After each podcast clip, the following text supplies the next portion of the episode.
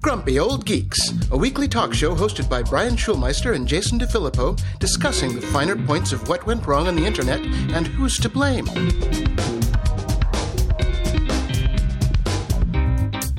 Welcome to Grumpy Old Geeks. I'm Jason DeFilippo. And I'm Brian Schulmeister. Caught this one over on our Discord channel, Brian, and it, Mm-hmm. it gave me a little tickle. It's called the Crypto Miner Tycoon Simulator trailer. Right. Uh, it's a trailer for an actual simulator that is listed on uh, Steam, so it looks like it's an actual game. At first, I thought this might be just you know somebody playing graphic designer having some fun, but it looks like it might be an actual game where you get to play a crypto miner tycoon, Okay, so if you come in rich, you stay rich, and if you come in poor, you end up even poorer. Or maybe it, it, it, if you keep playing long enough, everybody ends at zero. It's uh, it's, It's- it's basically an entropy simulation. It's a completely new Uh, definition of zero sum game. Yes. Yeah. So I'm thinking I'm watching this thing go, and then it just made me think of Ender's Game. I'm like, oh, maybe the designers of this game are just like, you know, using humans as uh as, as some way to program their their AI to to like actually get better crypto out of the miners. I don't know. I was just thinking out loud. All right. Well, not bad. a little more NFT news, of course. I mean, God, we try to get away from this, but it's just everywhere. And I don't know why we're still yelling about it. Everybody that listens to us understands our position on it. But Yeah. for the slow people in the back. Um, which is the uh, US based platform, which uh, uh, got some infamy for selling an NFT of Jack Dorsey's first tweet for $2.9 million, has halted most transactions because people were selling tokens of content that did, did not belong to them, its founder said, calling this a fundamental problem in the fast growing digital assets market. Yes, somebody Yes. who started started one of these exchanges, runs an exchange, is basically making a living doing this, is flat out coming out and saying this is all bullshit and there are fundamental problems with it that we cannot solve. There you go. Yep. He highlighted three main problems people selling unauthorized copies of other NFTs, people making NFTs of content which does not belong to them, and people selling sets of NFTs which resemble a security. He said these issues are rampant with users minting and minting and minting counterfeit digital assets. We can try to police it, but it's like a game of whack a mole. Maybe you just get out of the business then because it's obviously not good. I think this is a pretty fundamental problem with Web3, he concludes. Yes. Yes. Since nobody really still knows what Web three is besides, you know, A grift. The Yeah, it's some kind of massive grift, but we'll figure out what that is as time goes on. We'll figure it out. Uh, you know, we just jump off the cliff, Brian. We're going to build the plane as we Yes. as we plummet to the air. Even though we know there are fundamental problems with our plane design, we're doing it anyways. yes. Are these blueprints to a submarine? Shit. There's no wings. Wait, there's one. We stole it. In the news, Guess who's back? Mm, mm. and I'm not referring to the uh, Super Bowl halftime show. Movie Pass, back from the dead yet again. This is what Again. three, fourth, fourth bat at this. Um, this I don't know. this Lost one's count. really swinging for all the buzzword fences, though, Jason. all right. Hit me. Co-founder Stacy Spikes, who's back at the helm, says Movie Pass 2.0. I guess because we had 1.1, 1.2, 1.3, 1.4, all of which failed. Here we go. Is being built on a Web3 framework and will have a kind of virtual currency. Well, can it have what kind of? What is it kind of? What are you talking about? I don't think that they really know. yeah. So members will get credits that they can use for tickets for themselves and friends. Unused credits will roll over, ah, roll over minutes, to the next month, and you'll be able to transfer them to other people. There will be tiered plans, but uh, there is no idea of pricing at the moment. Uh, they will show you how many credits you have and available screenings at theaters. In other words, they're going to make really crappy deals, so you'll you'll be able to use the credits on nothing. Uh, credits will work differently during peak and off peak times. A Friday or Saturday might cost more. You'll also be able to reserve specific seats at some of MoviePass's partner theaters, just like you can do if you buy a ticket. Uh, there will Yep. be ways for people to earn credits through an app via a pre-show experience. In other words, watching ads to earn more credits. Mhm. And to make sure you're actually watching them, the app will employ facial recognition and eye tracking. There it is. Yay. There's the other shoe. They're also opening up a portion of the company for equity investment. Why just use the app when you can own part of it? Oh, is it to? Do you have to uh, buy in with a kind of virtual currency? I, I, or your eyeball, apparently. Those who take a stake in it will receive benefits such as lifetime membership. The lifetime of mem- of movie passes yeah. about uh, a Scaramucci or two. So I'm not sure Yep. that that's really going to do you much. Uh, so here we go. He bid less than two hundred and fifty thousand dollars for the assets to regain ownership of MoviePass. Obviously, he thinks he can do something here. He did not get customer email addresses or other data, so they're starting over basically from scratch, as it were. I'm pretty sure you can find those uh, pretty Yeah. much anywhere. So Yeah, You can and uh. I mean, he's pointing out the theaters are struggling, and he's saying he's he's fighting the good fight to get people back in theaters. Uh, sure, they they've definitely struggled with the pandemic, forcing many to at least temporarily close their doors. But I'm not sure, as the article points out, a Web three based service with a virtual currency and facial recognition component might not be the lifeboat these chains or their patrons are looking for. Agreed. really, you think? I just, you know, I mean, obviously, you just immediately go to a Clockwork Orange, don't you? Yeah, I just I'm wondering, do movie theaters need to be saved? How many times do we need to come out and save them? If you know, if they're I not don't know. working, they're not working. Yeah, I mean, you know, let them go. There's there's still a couple drive-ins out there for the niche thing that people enjoy, and there'll be a couple movie theaters for the people that really want to go to movie theaters. But I think we've learned something. People like to watch at home. We have big TVs now, Yeah. and our popcorn doesn't cost twenty five fifty. I was thinking when they said that you know it's going to be powered by a virtual currency, so now we've got like kind of a, a, a value tracker on our phones that lets us know when when the price you know when the exchange rate has changed enough so my popcorn will be cheaper which would probably be in the middle of every movie because nobody's getting popcorn at that time so then they're going to have to start changing when the ads are played in the movie because everybody's rushing out to get popcorn in the middle of the movie now because the the price tanked on the virtual movie pass currency coin Isn't life hard enough already? Why are we you, man. complicating things? I don't understand. Yes. Uh, well, here's here's another head scratcher for you. Texas is suing Meta over Facebook's facial recognition practice, which, uh, if you remember, Illinois did Yep. a while back. Mhm. Uh, Texas is trying to do it now, and they're going to be looking for hundreds of billions of dollars worth of fines. Everything's bigger Good in luck, Texas. Everything is bigger in Texas. I'm surprised that uh, it's a Texas thing. You know, Texas is usually uh, is the hands off place where you can do what you want as a business. It's why Elon moved there. Um, but okay, good. I'm down with this. I'm happy. They need they need money to rebuild their power grid. That's Yeah, why. That's true. And uh, more meta bad news, uh, as Variety reports, the company has agreed to pay $90 million to settle a 2012 class action lawsuit accusing the company of violating users' privacy. Uh, so they allegedly overstepped it. We have to continue to say allegedly because they're settling, uh, overstepped its bounds in 2010 and 2011 by using tracking cookies that monitored browsing after users had signed out, despite promises to the contrary. We covered this back in 2012. Uh, they're, so they're finally paying out because it just dragged on and on and on. I love the fact that they're trying to. Here, here's the way that they're spinning this. Uh, this is so old that it's probably just in our best interest to settle it and move past the issue. We don't need to have this drag out anymore. Who even remembers? Facebook. Who's Facebook? Who's this don't like Facebook people? We're we're Yeah, metas. no. Yeah, we're metamates. Meta Ahoy, metamatey. Uh, I can't believe people are actually still employed there and are willing to be called that.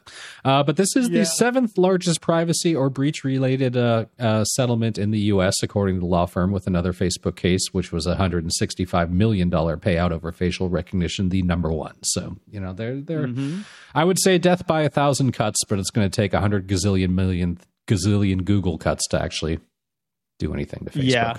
Well, considering they're pulling in like what thirty-eight billion dollars a quarter, Yeah. kind of you need a lot of cuts. Yep. It's a whole lot of cutting going on, and the whole thing with the metamates is just. uh I didn't even put a link in in the show notes because so many people sent it to us.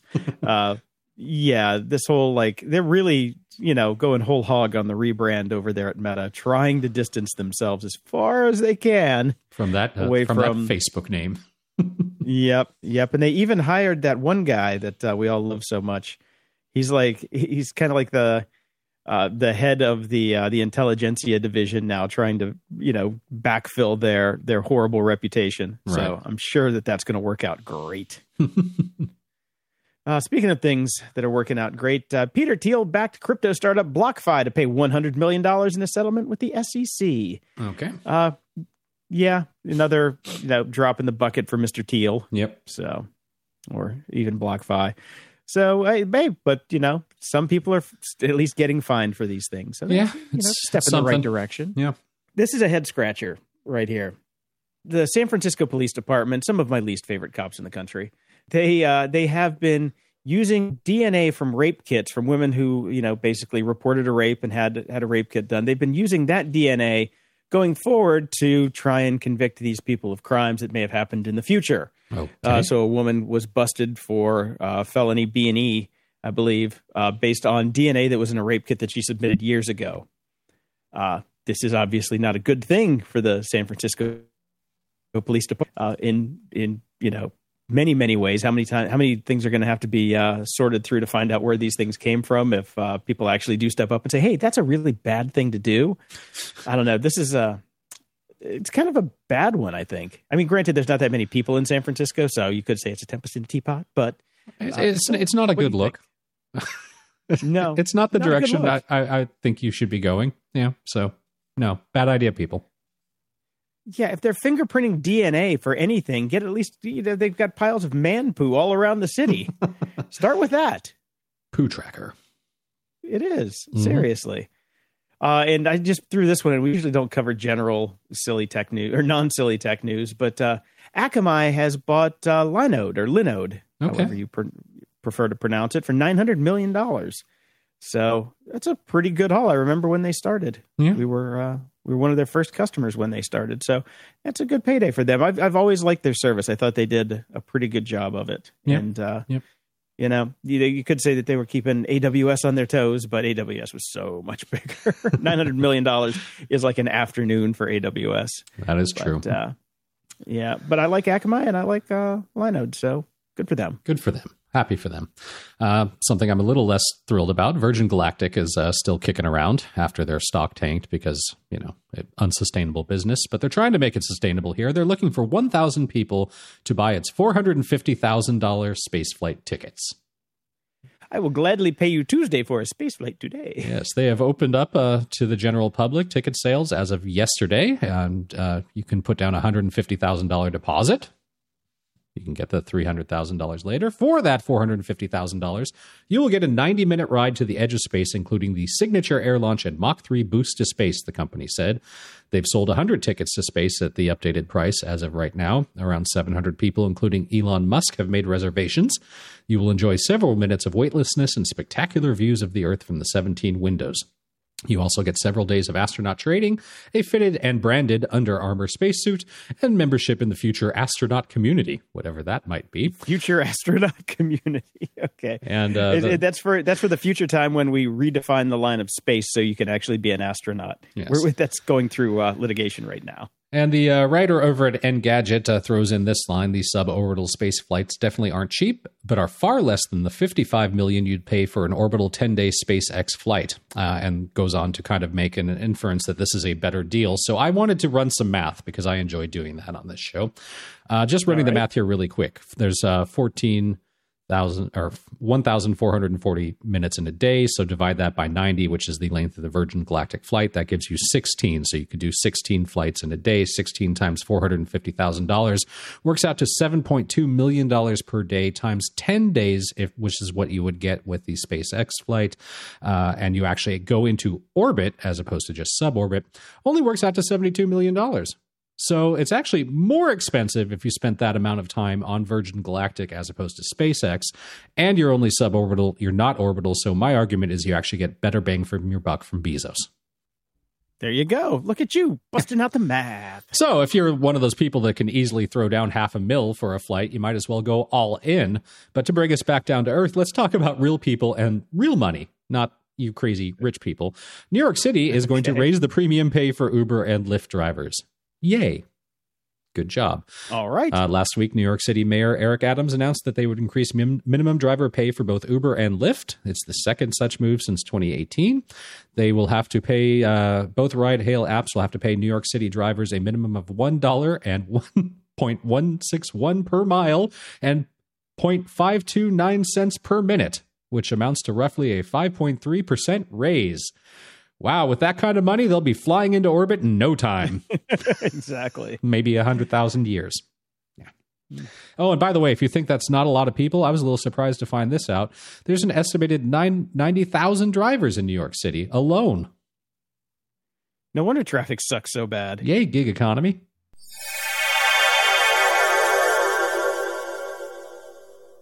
This episode is brought to you by Delete Me. Today, I want to share something personal and honestly a bit alarming. Now, on this show, we talk a lot about how much of our personal info is out there. We're talking about home addresses, contact details, and even information about your family. And if you've ever felt that uneasy feeling about your privacy, you're not alone. That's why I want to tell you about Delete Me. It's a game changer for protecting your personal information. As someone who's been through the ringer with spam calls and phishing attempts, finding Delete Me felt like a breath of fresh air. Could your potential views expose you to cybercrimes, identity theft, or even violence in this election year? The amount of personal data available online has tripled from 2019 to 2023. Angry individuals, motivated by their political beliefs, can now easily access personal details from data brokers for 98% of U.S. citizens, putting you at risk of harassment and identity theft. Fortunately, you can safeguard your data with Delete Me. Delete Me scours the internet, finding and removing you and your family's personal data from hundreds of data broker websites. And they don't just do it once, they monitor your information to ensure that it stays private. I signed up and provided the specifics on what I wanted to go, and the team at Delete Me took it from there. They keep me in the loop with regular updates showing exactly where my info was popping up and confirming when it was removed. Seeing how dedicated they are to protecting my privacy is a relief. Take control of your data and keep your private life private by signing up for Delete Me, now available at a special discount for our listeners. Get 20% off your Delete Me plan today when you go to joindeleteme.com slash GOG and use promo code GOG at checkout. The only way to get 20% off is to go to joindeleteme.com slash GOG and enter code GOG at checkout. One more time, that's J-O-I-N-D-E-L-E-T-E-M-E dot com slash G-O-G with code G-O-G at checkout. This episode is sponsored by Mood. 420 celebrations come in all shapes and sizes, just like the many ways to enjoy your THC. Mood offers just the right buzz with their federally legal flower, gummies, vapes, and more, helping you find the perfect high. Mood is offering our listeners a free THCA pre roll and 20% off your first order. Just head over to HelloMood.com and use our exclusive code GOG. Mood's latest introduction, the THCA flower, is a game changer, offering the classic cannabis high with a twist. With 10 high inducing strains, it's their most potent lineup yet. What's even better is that all mood products are extracted from hemp, making them federally legal, and are regularly tested to ensure the highest quality. Sourced from small family farms, you're getting a product that's effective and pesticide free. I tried several of their products from the uplifting Energized to the mellow Chill, and I must say, each provided a unique, enjoyable high. My favorite? Definitely the creative strain. It sparked an incredible flow of ideas and got me through my daily projects with ease. Whether you're new to THC or a seasoned aficionado, Mood has something for every vibe. Their in house experts have tailored different strains to match specific moods, offering a range of products to suit any preference. From delectable gummies to classic flower and convenient pre rolls, there's a multitude of ways to enjoy Mood's offerings. Celebrate 420 exactly how you want to with Mood. Get 20% off your first order plus a free THCA pre roll at HelloMood.com with promo code GOG. That's hello, M-O-O-D dot com code GOG. Are you hungry? I am, which means it's a perfect time to talk about Factor. Why not make your spring a breeze with Factor's delicious, ready to eat meals? Picture this. Every meal is fresh, never frozen, crafted by top chefs, and has the dietitian's thumbs up. Plus, they're ready to roll in just two minutes. You've got 35 mouthwatering options to choose from each week. Whether you're into calorie smart, keto, ramping up your protein, or keeping it green with vegan and veggie, Factor's got you covered. And there's more. Each week brings over 60 extras, including breakfast, grab and go lunches, snacks, and drinks to keep your energy up and your taste buds happy all day. So, what's the holdup? Dive in today and give your spring the tasty kickstart it deserves. As someone who's lived off microwave meals for most of his life, I can confidently say that Factor's chef crafted dishes blow anything else I've had out of the water. The chicken stays juicy, the veggies are crisp, and the flavors are absolutely delicious. I'm talking about meals like their artichoke and spinach chicken and the spicy poblano beef bowl. Out of this world.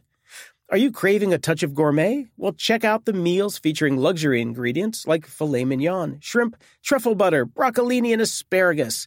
It's fancy dining without the fuss. And speaking of no fuss, the meals are a total breeze. Forget about prepping, cooking, and cleaning. Just heat up your meal and enjoy the deliciousness. Plus, everything's tailored to fit your life. Customize your weekly meal plan to get exactly what you need whenever you need it. Need to pause or shift your deliveries? No problem. It's all designed to work around your schedule. Factor is your solution for fast, premium meals without the need for cooking. And Factor is celebrating Earth Day all month long. Look out for the Earth Month Eats badge on the menu for the lowest carbon footprint meals. Head to factormeals.com slash grumpy50 and use code grumpy50 to get 50% off your first box plus 20% off your next box. That's code grumpy50 at factormeals.com slash grumpy50 to get 50% off your first box plus 20% off your next box while your subscription is active. This episode is brought to you by Delete Me. Today, I want to share something personal and honestly a bit alarming. On this show, we often discuss the vast amount of personal info floating around out there. We're talking home addresses, contact details, and even information about your family. If you've ever felt that uneasy feeling about your privacy, you're definitely not alone. That's why I need to tell you about Delete Me. It's been a game changer for me in protecting my personal information. As someone who's been bombarded with spam calls and phishing attempts, discovering Delete Me was like finding a magic shield. Here's a really frustrating fact. The amount of personal data available online has tripled from 2019 to 2023. With rising political tensions, your political views could expose you to cybercrimes, identity theft, or even violence. Angry people, fueled by their beliefs, can access your data from data brokers that cover 98% of U.S. citizens, putting you at risk of harassment, identity theft, or worse. But there's good news. Delete Me works tirelessly to safeguard your data. They scour the internet, finding and removing your personal information from some of the largest data brokers in the world. And they don't just do it once, they continuously monitor to ensure your info stays private. I signed up and provided details on what I wanted removed, and the team at Delete Me took it from there. They keep me updated with regular reports, showing me where my information was popping up and confirming when it was deleted. Seeing their commitment to protecting my privacy has truly been a relief. Now, here's something special for all of you. Get 20% off your Delete Me plan today when you go to joindeleteme.com slash GOG and use promo code GOG at checkout. The only way to get that 20% off is to go to joindeleteme.com slash GOG and enter code GOG at checkout. That's J O I N D E L E T E M E dot com slash G O G with code G O G at checkout.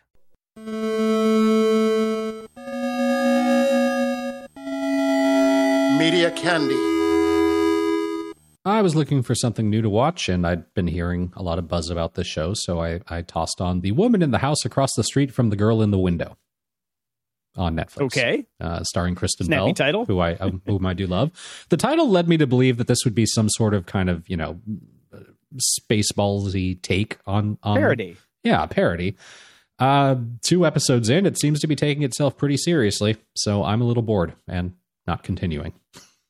okay, well you should you should maybe just just for shits and giggles check out the scene in uh, episode five, I believe. Uh, yes, that went viral because somebody complained that she was watching it with her parents, and Kristen Bell gets absolutely railed, as she said in the tweet, Yes. and she replied "sorry" or "oops" or something like that. I did check out that scene because I find Kristen Bell extremely attractive, and boy, did they do a good job of covering up every absolute bit of her that I wanted to see. Exactly. That's what they do. Brian did not get to go to the good place. No, I did not go to the good place at all. Um, and this is Netflix. Netflix has got tons of nudity all over the place. You can see anything you want to see. You can see men, you can see women, you can see whatever. And uh, no, Kristen, you can't see Kristen Bell. That's the rule, apparently.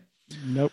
Apparently, they don't have that much money. No, they do not. Uh, and then I went on to Manifest season three. I thoroughly, uh, like I said, I was kind of not so sure in season one. Season two, I, I was all on board.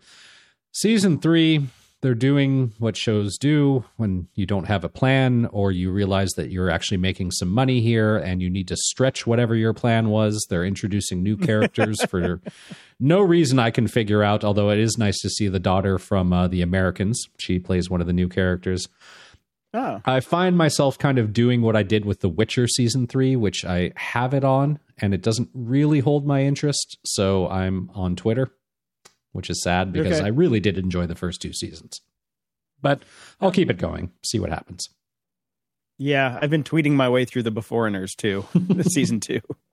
It is not not uh, the greatest, uh, but we have been watching Inventing Anna, the Anna Delvey story. I don't Mhm. know if you know about much about her story uh, from before this became a thing on Netflix, but uh, very interesting con artist in uh, New York City. It's uh, pretty good, and uh, Anna's played by uh, Julia Garner, who is uh, Ruth in Ozarks. She's such a great actress. She's really, you know, I mean, just seeing her everywhere now. She was also in The Americans, right? She had a character. She was played a character in that for a brief She period did? of time. Yeah, I'm almost positive. Mm, there's a girl that looks like her, Oh, okay. but I don't Alright. think she was it. No. Um, but yeah, I, and I, I finally went back and I watched uh, What We Left Behind, looking back at Star Trek Deep Space Nine. Um, they've got it on YouTube now, and you can watch the whole thing for free cool. with with ads. Um, well worth it. Well worth it if you are a fan. Uh, they do do one thing where I was. I just wish we were in the same room together because they they broke a scene for the first scene of season eight, which doesn't exist. So they were just you know making it up on the spot. right. And of course, Ron Moore was in the room since he was one of the main writers on Deep Space Nine. And they literally are just making shit up as they go along and no care whatsoever about, you know, what happens in the future. It's just like, ah, that sounds good. Yeah, why not? Yeah. Space worm. Yeah. Sure. Yeah. Let's kill Nog. Wait, what? No. Or, you know, then they moved on to Discovery. Let's all talk about our feelings and let's give the ship an AI that has sentience and gets sad. Yeah. Did, they name the ship Marvin? Please tell me they named the ship Marvin. That would Uh, have been perfect. But uh, Ah. it is it is good. I, I recommend uh, checking it out. It's uh it's a nice watch for one of my actually for my favorite Star Trek. cool. Yeah, I'll definitely check that out. I was a big fan of Deep Space Nine as well, although I never, you know, for me, it's all next gen. That's that's number Mhm. one for me. Anyway, speaking about the home of Star Trek, uh, Paramount Plus, uh, which we fondly remember as CBS Access, which uh, was it them that put out that amazing press release the day they launched and they talked about how Yes. they- the biggest day CBS ever. All Access. Yes. Okay. Yep. Good. Yes, we Well- had a we had a record download day. Record download day, the zero. first day that anything was available. Yeah. Well, they actually have uh, hit some numbers that uh, give them some reason to crow now. They're at 32.8 million subscribers. Well, not bad. bad. Not bad considering Yeah. there really isn't anything on there besides Star Wars or Star Trek. Star Wars is Disney, which has much, much bigger numbers. So, but it puts it ahead of Peacock, which has nothing, including 9 million paid subscribers who are paying for nothing, as well as smaller platforms like ESPN Plus, 17 million subscribers. Wait, hold on a second. How is that sentence structured? How can you say placing it ahead of Peacock with 9 million paid subscribers, as well as other smaller platforms, when the smaller platforms have more subscribers than the Peacock 9 million subscribers? No, no, no. It's not. It's they're not. Yeah, they're, this is poorly worded. They're, Okay. they're still talking about CBS or Paramount Plus, is still ahead of Peacock and ESPN and Discovery. Yes. All right. And the only Somebody other needs a Grammarly subscription, is all we're saying. Definitely. That just confused me because, you know, I read. Anyways, uh, the other notable bit of information here is you will now be able to bundle Showtime into your Paramount Plus subscription should you choose by upping the amount that you pay per month, which, I mean, there are about 7,000 ways to get Showtime through different places. So I'm not sure if the math works out, but I guess Oh, if it does. It does? Okay. So, Yeah, for me it does because I have to pay. I get Showtime whenever a show comes out that I want to watch, like Billions. Right now, I'll just subscribe to it and then unsubscribe. But it's like twelve bucks a month when you have to do it through the app. right. So if it's just an extra, you know, five or four dollars a month add-on to Paramount Plus, that actually saves me money. There So, you go. Cool. So good I'm fan. news. Yeah, definitely. Until yeah, and, and they're changing the name again of uh, it's uh, Viacom CBS is now going to go back to Paramount. Okay. because yeah, uh, Sumner Redstone's finally dead, so I guess they can do what they want. They So, should just call themselves me. Metamount. Yeah, the problem with Metamount though is I actually enjoyed working at Paramount. It was one of my dream jobs. So I, I, I, I I'm good with the name change back, but yeah, let's let's stick it for a while. Let's not let's not zuck it up. Uh, and I saw Seth Rogen uh, tweet this. It is a uh, it, an animated special that they're putting on uh, Amazon called "The Boys Presents Diabolical," and uh, it looks pretty good to me. It's kind of like the Animatrix, where they do multiple storylines inside of the same universe. So apparently, there's going to be eight different cartoons in here. So I'm I'm kind of looking forward to it. Did you get a chance to watch a trailer? Uh, I kind of dropped out of the boys. I, I enjoyed the first season. I just haven't stuck with it. So Oh, oh, season two is even better, and season three is right around the corner. So it's one of the few things I'm looking forward to. Ups and doodads. Well, let me tell you something I'm looking forward to, Jason. Uh, Barrett sent this to us. apparently, soon we'll be able to register things like uh, eggplantpeach.com Okay, if you use the Opera can't you just browser. do that? Anyways, these are emoji Okay, so only. you're talking about emojis, emoji Emojis, only gotcha. web addresses, which will only work in the Opera browser. Yes, they will. Uh, they have announced on Monday that they are enabling emoji only based web addresses to bring a new level of creativity to the internet. Eggplant Okay. water, eggplant water, eggplant water. yeah, Ooh, The I feel integration so creative now. The integration is a part of a partnership with Yat, a company that sells URLs with strings of emoji in them. And here we go. I love this press release. It's been almost 30 years since the World Wide Web launched to the public, and there hasn't been much innovation in the web link space. People still include .com in their URLs, says the executive vice president of mobile at Opera in a press release. God, Okay. imagine that. Wow, yeah. you have a TLD and a domain. Hmm. okay. Yeah.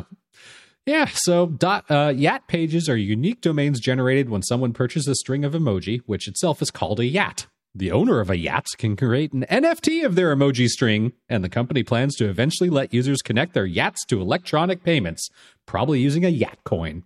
According to the company, musicians are among the early adopters of Yats. For instance, one musician, Kesha, has a Yat page. One. Okay. One. And all it does is forward to keishasworld.com. Oh, there's pesky kids in those dot coms. What?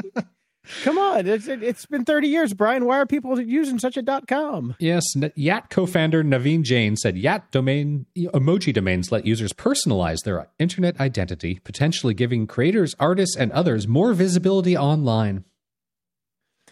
Okay, it's, it's surprising to see Naveen Jain in here throwing his head in with this crowd. It's kind of kind of sad, but uh, yeah, yet stands for yet another thing, yet another thing I don't fucking need. And again, Thank it you, Yet. only works with Opera, nothing else. yeah. And it won't work with anything else because nobody else is going to sign on for this stupid ass crap. Exactly. Speaking of stupid ass crap, uh, Al writes in, "Hey guys, I just had a great idea. You should set up the website to accept BAT." Yes, we will set up our Yat enabled website to accept BAT from the Brave browser. yet, put it in a bat. I know you hate crypto, but I'm sure all the listeners would donate some BAT to you if you set up contributions. I would like to donate US dollars, but I'm a broke ass student at the moment, and this way I could contribute something. Cheers from BC.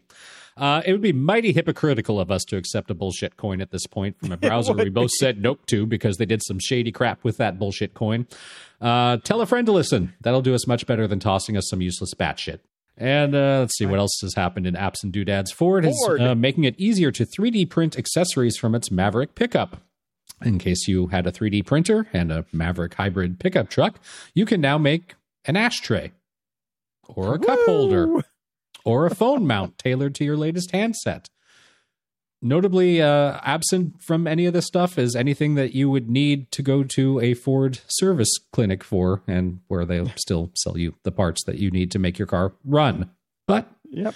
you can make a It, mud flap. basically, they just these guys just made a little divot that you could like you know put an accessory on. So they kind of made an accessory mount and said you can create all of this stuff now that works in this little mount. Okay. Okay. Uh, I'd never even heard of the Maverick until this article, you know, and uh, I spent almost an entire day on a Ford lot the other day trying to get rid of my Fords. So they're not really doing a great job on the Maverick branding.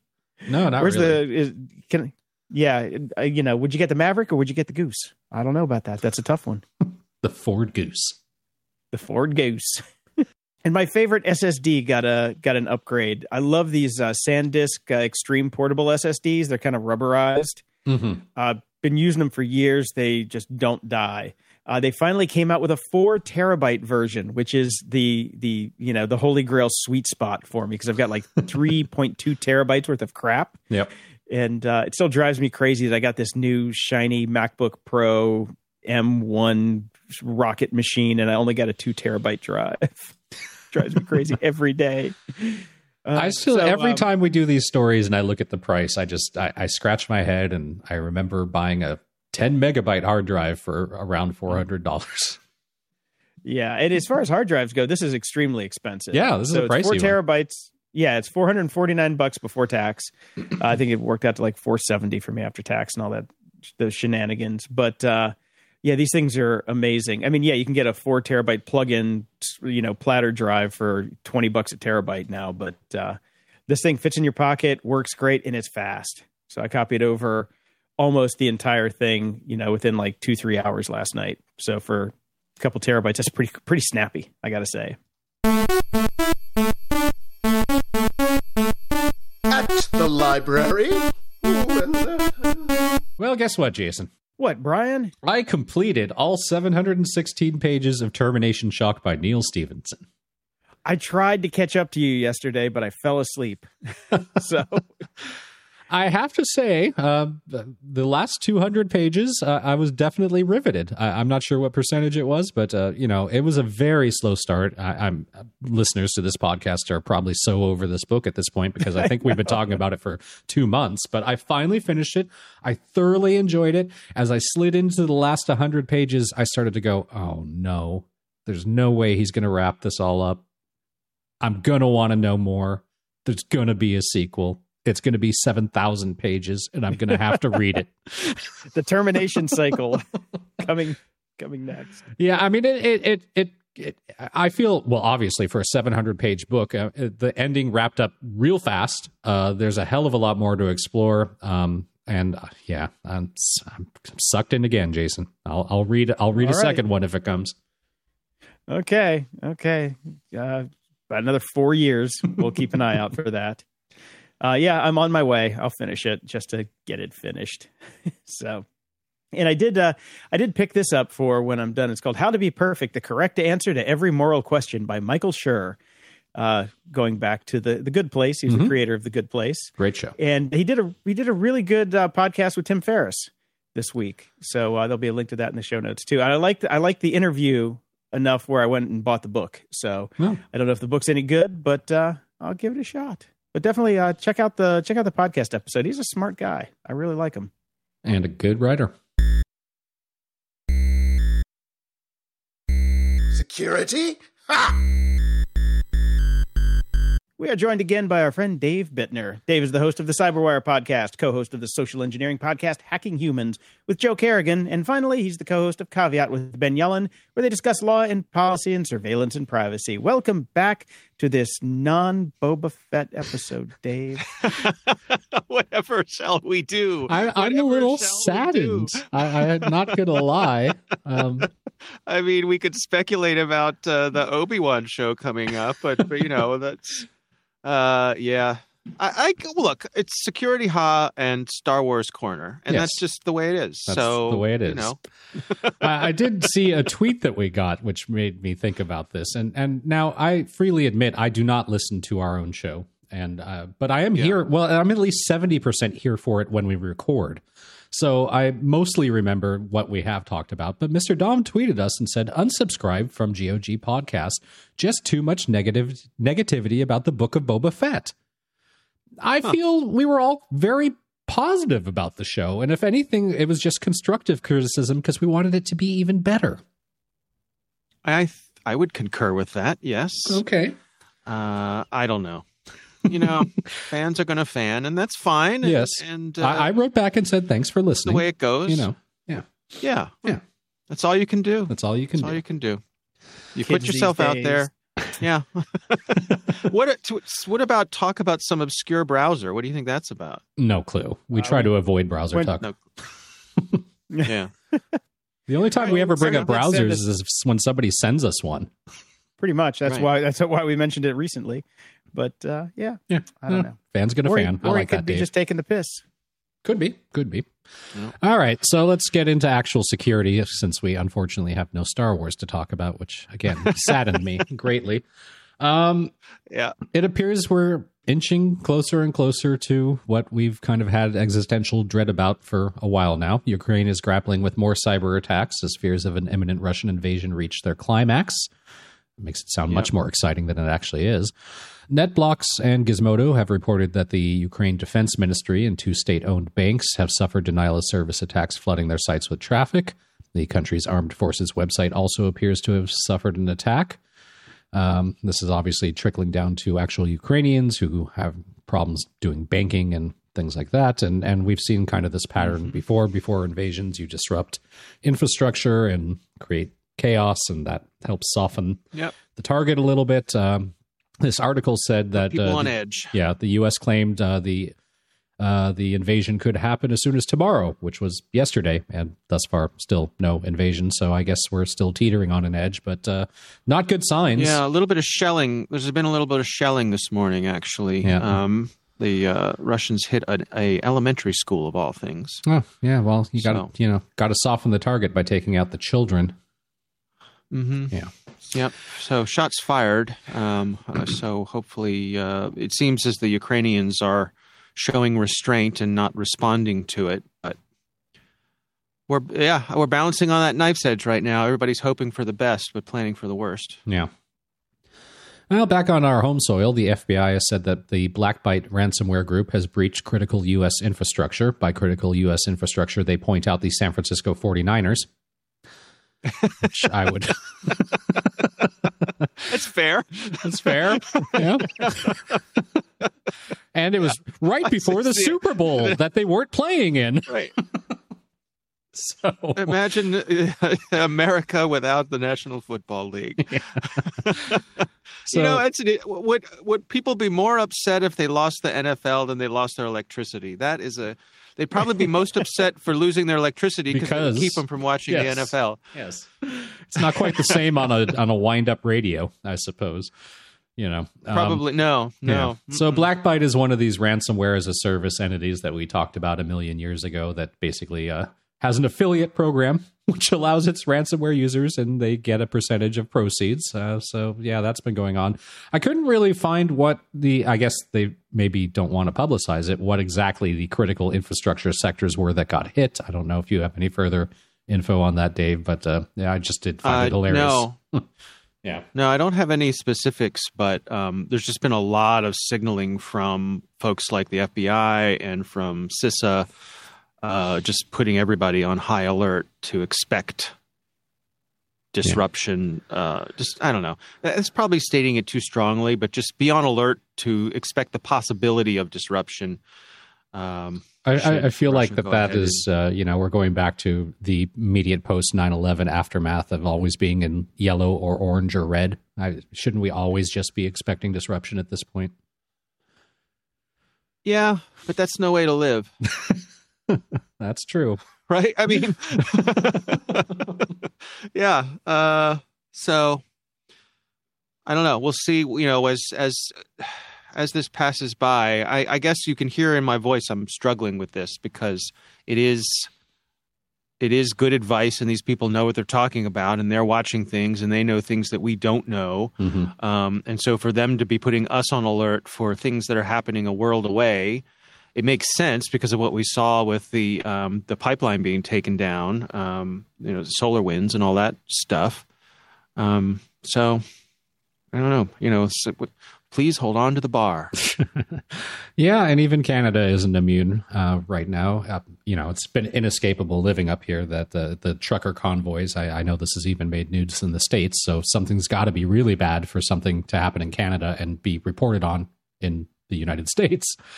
Uh, we've Right. had our, our freedom convoy protests. Uh, basically, it's uh, what what they've kind of called here like a very long lasting uh, uh, January sixth uh, Ottawa attack going on, where they've rolled in and they've surrounded the city and certain you know certainly the uh, civic centers and things like that, and they aren't leaving and they're honking horns all night long and. As per usual with these sorts of things, it's uh, okay. First off, eighty percent of Canada is vaccinated. I think they did a they did a they released a, a survey that found like ninety percent of Canadian truckers are vaccinated. So this is a mm-hmm. 10 percent. It, it starts as you know we don't want ma- vaccine mandates. We don't want to wear masks, and then it becomes Heil Hitler because then the you know the Nazi stuff starts to come out, and it just starts to get insane and. And that's where we're at now. So Canada has uh, decided to invoke the Emergencies Act to rein in basically the crowdfunding because unbelievably, these people are getting millions upon millions of dollars to support them and keep them going. And what they're finding out, of course, and here's not much of a shock at all, a lot of this money is coming from the US. These aren't Canadians protesting. This is shit disturbers. Uh, Do we have to say it? These are make Canada great again type bullshit going on, and it's being funded usual by suspects. the right. usual suspects. the people that you think are doing it are exactly the people that are behind all of this. So there you go. Right. Do they have red MAGA hats with ear flaps?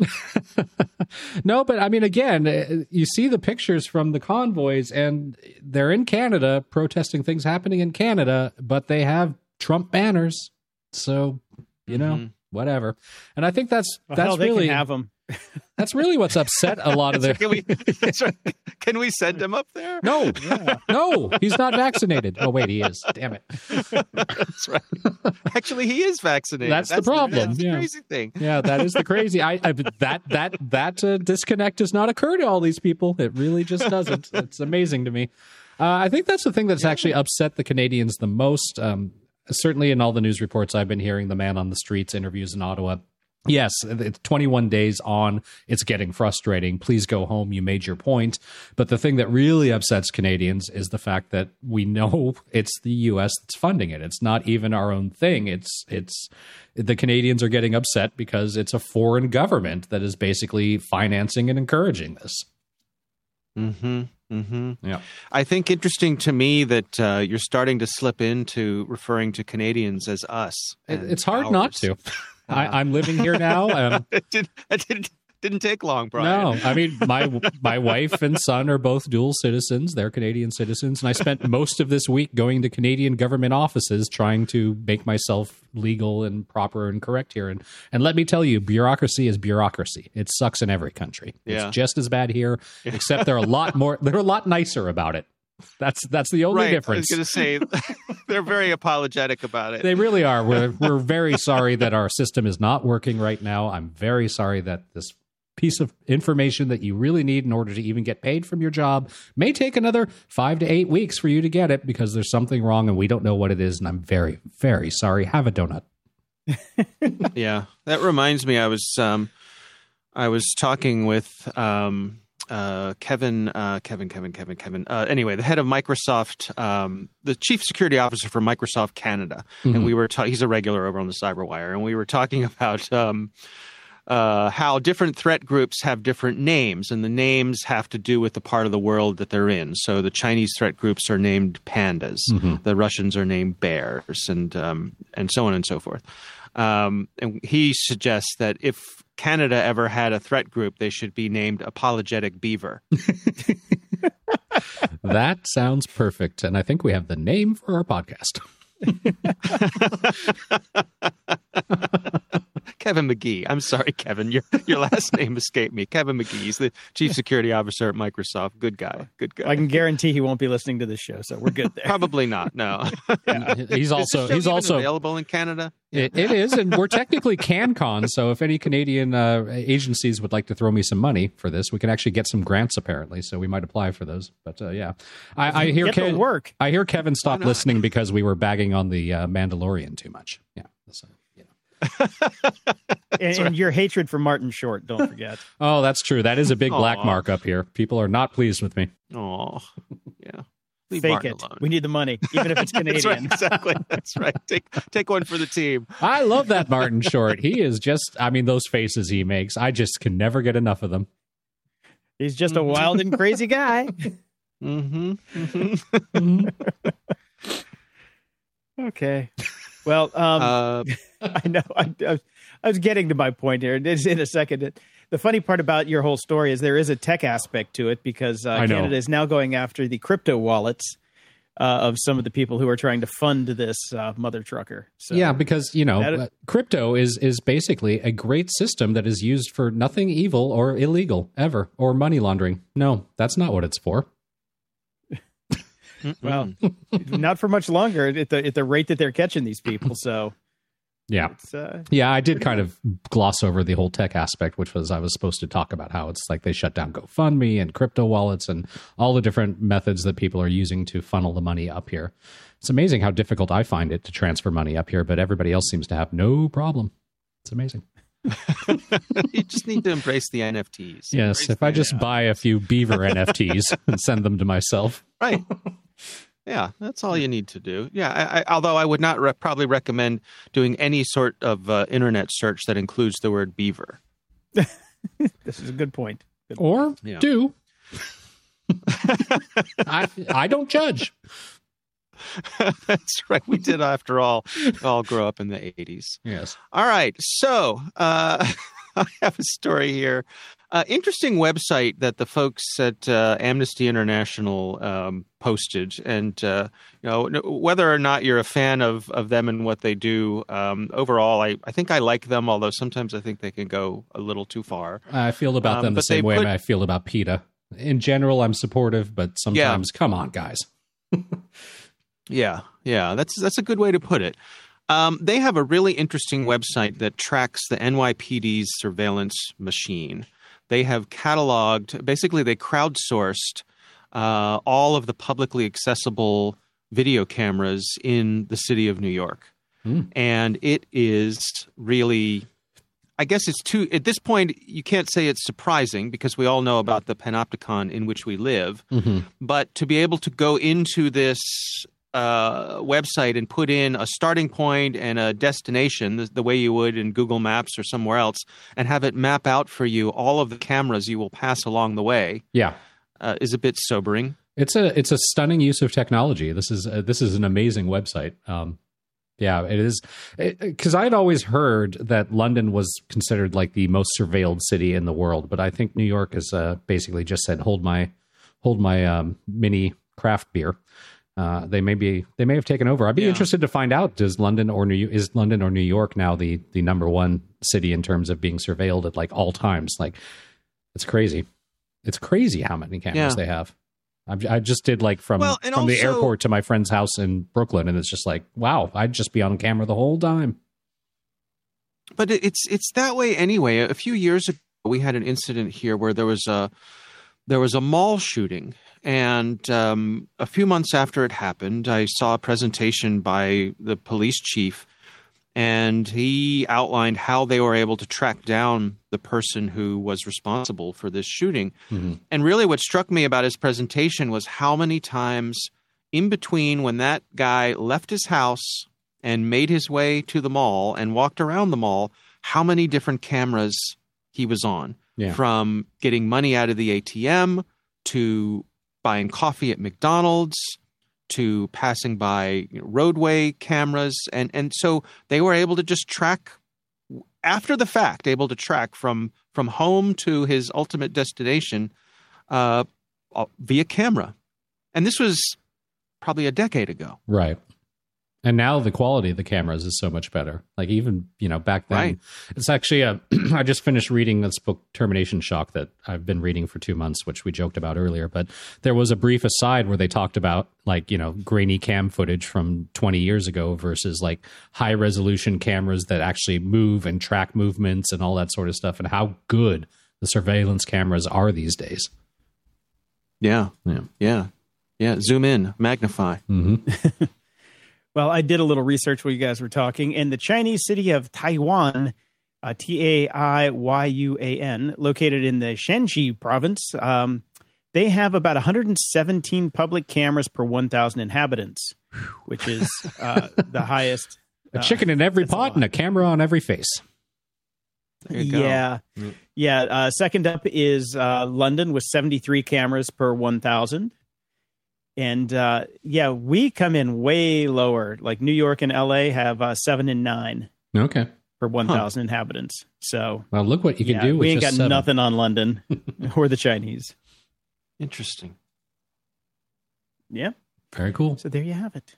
There you have. Uh, and I thought this one was just too funny. Three former Gettr employees say the social media platform laid off its entire security and IT teams, and one said it was run like a high school operation.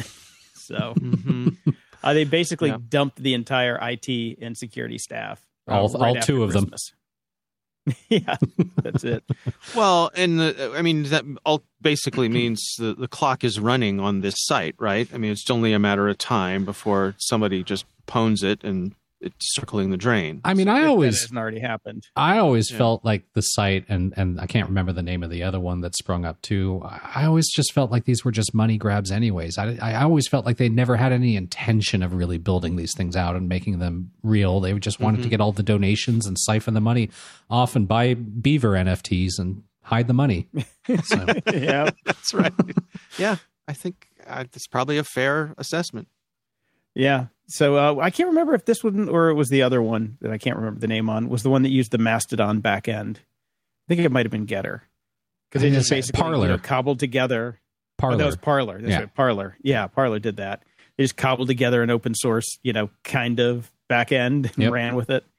Right, So right. yeah. Well, have at it, guys. She's ass to the wind right now. All twelve people that have signed up go get their deets on.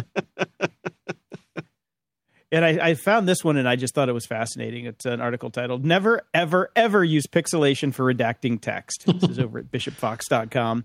And it is a great breakdown on why you should not ever use, you know, blur or pixelization on letters to, to try and, uh, you know, redact them or hide their meaning.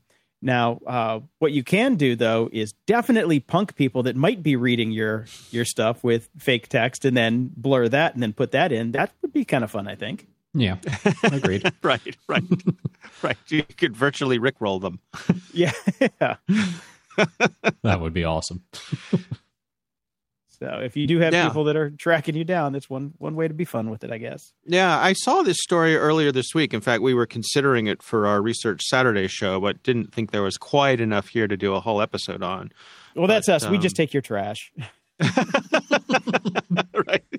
but uh, uh, but it's fascinating, and I think this stuff is just going to get better. I mean, you, know, you see some of the uh, de-blurring tools in, uh, that are built into Photoshop now, and they are uh, practically indistinguishable from Magic. How how is it possible? And yet well, isn't here it? we are. Doesn't it really just come down to just about anything that you can do with an algorithm, you can undo with a reverse engineered algorithm of that algorithm. So it's going to happen. It's the computers Yeah, giveth and they taketh away. So yes. yes. Guess. I guess. No, and I do have. I've got the Topaz suite of uh, their Gigapixel stuff. oh, I've played with that. It's amazing.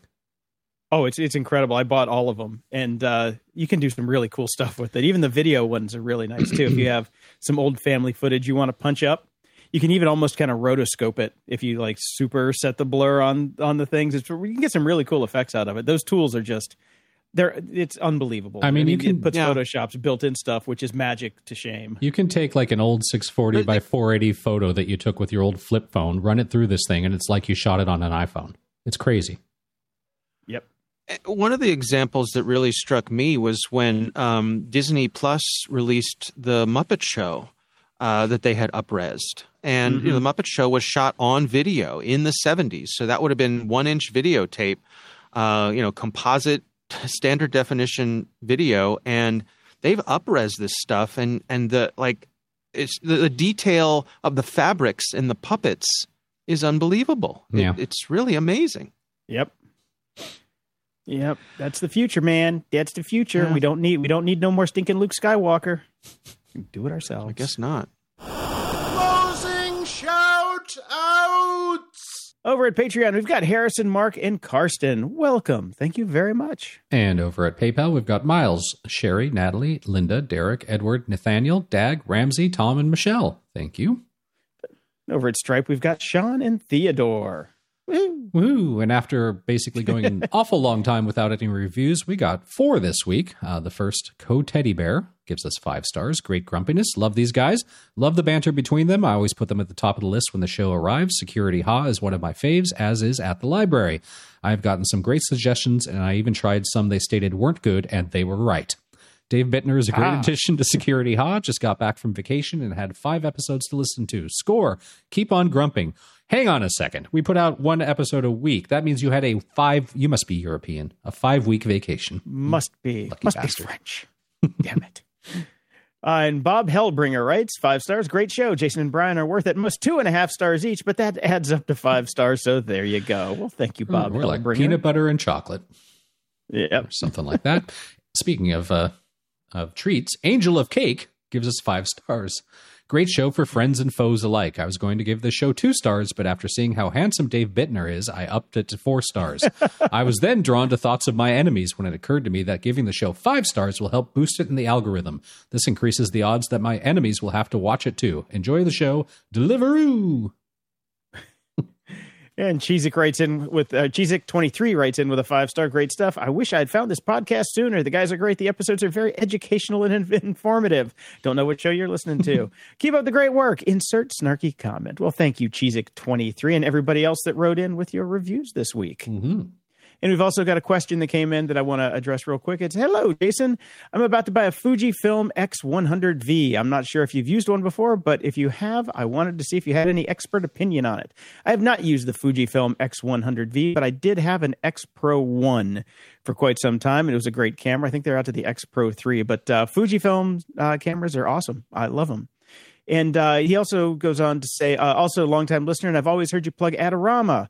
And I wanted to use the code at checkout, but the code is no longer valid. Yes, sorry on those uh, older sponsors. For some strange reason, I don't understand why they turn off the coupon codes after a while. So uh, SOL is, uh, I believe, the new coupon code for that because we got nothing. Sorry, but uh, check out the Fujifilm X100V and let me know how you like it. It's a good camera. Yep. Okay. I got a camera in my phone. It's pretty good. Just saying. And we lost PJ O'Rourke this week. The writer and humorist has died at the age of 74. Uh, a conservative writer and humorist whose acerbic wit and writings often won admiration on both sides of America's political divide. I agree. I love this guy. I thought he was one of the funniest guys out there. Uh, incredibly smart and intelligent. We have lost a great voice, which is unfortunate. Though O'Rourke often reserved his sharpest barbs for the left and Democrats, he admitted that in 2016's election he would be supporting Hillary Clinton over the Republican nominee Donald Trump. She's wrong about absolutely everything, but she's wrong within normal parameters, he said. Loved him. So funny. True that. Yep. Oh, good stuff. He will be missed. Until next time, I'm Jason DeFilippo. And I'm Brian Schulmeister. Thanks for listening to Grumpy Old Geeks. If you enjoy the show, visit gog.show slash donate to help us keep the lights on and we'll love you forever. You can also help us out by sharing the show with your friends and enemies. It's easy and absolutely free. Show notes for this episode are at gog.show slash 541. From there, you can find links to everything we talk about in the episode, as well as links to our swag and Discord channel. If you want to buy some stuff or chat with us and other show fans. You can also head over to gog.show slash contact and send us your feedback or questions we can read on the air. And if you're so inclined, please head over to gog.show slash review and toss us a snarky review and preferably five stars. Stay grumpy. Didn't really end it on a bang there, did we? yeah.